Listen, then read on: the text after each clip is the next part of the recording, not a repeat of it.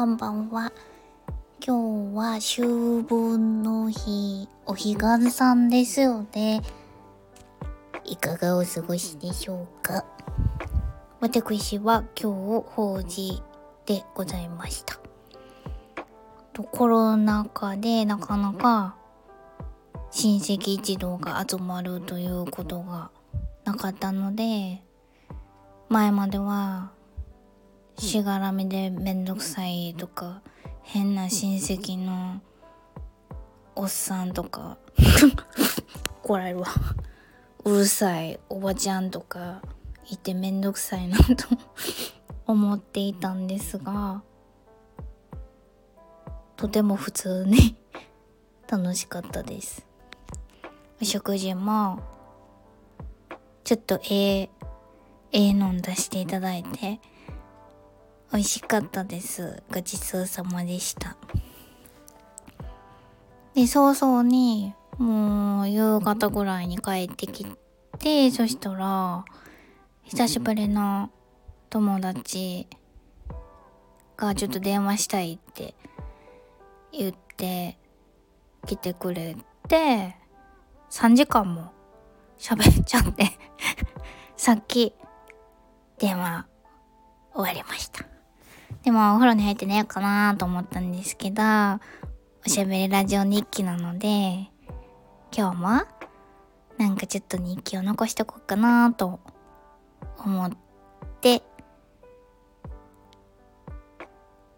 言ってます。話してます。録音配信しております。で今日のお題は彼岸花について思ったことです。彼岸花って毎年偉いなーって、すごいなー、偉いなーと思うのが、無遅刻無欠勤やなと思うんです。こんだけね異常気象が続いて、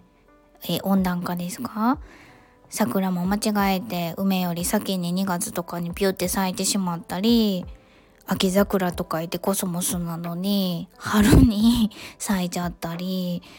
みんな間違っちゃう、みんなじゃないけどこう植物の世界で咲く、咲く時期を例年と違う季節に咲いちゃったりなんてことが多発している中、コス、コスモスちゃうわ彼岸花って、あの独々しい赤のあの集団生え方なんですけど、ピタッとねお彼岸さんのいっしゅうかんからさん、よっかまえにあれここにありましたっけっていう野原に急にあぜ道みたいなところに急に集団でマクマクマクマクマクって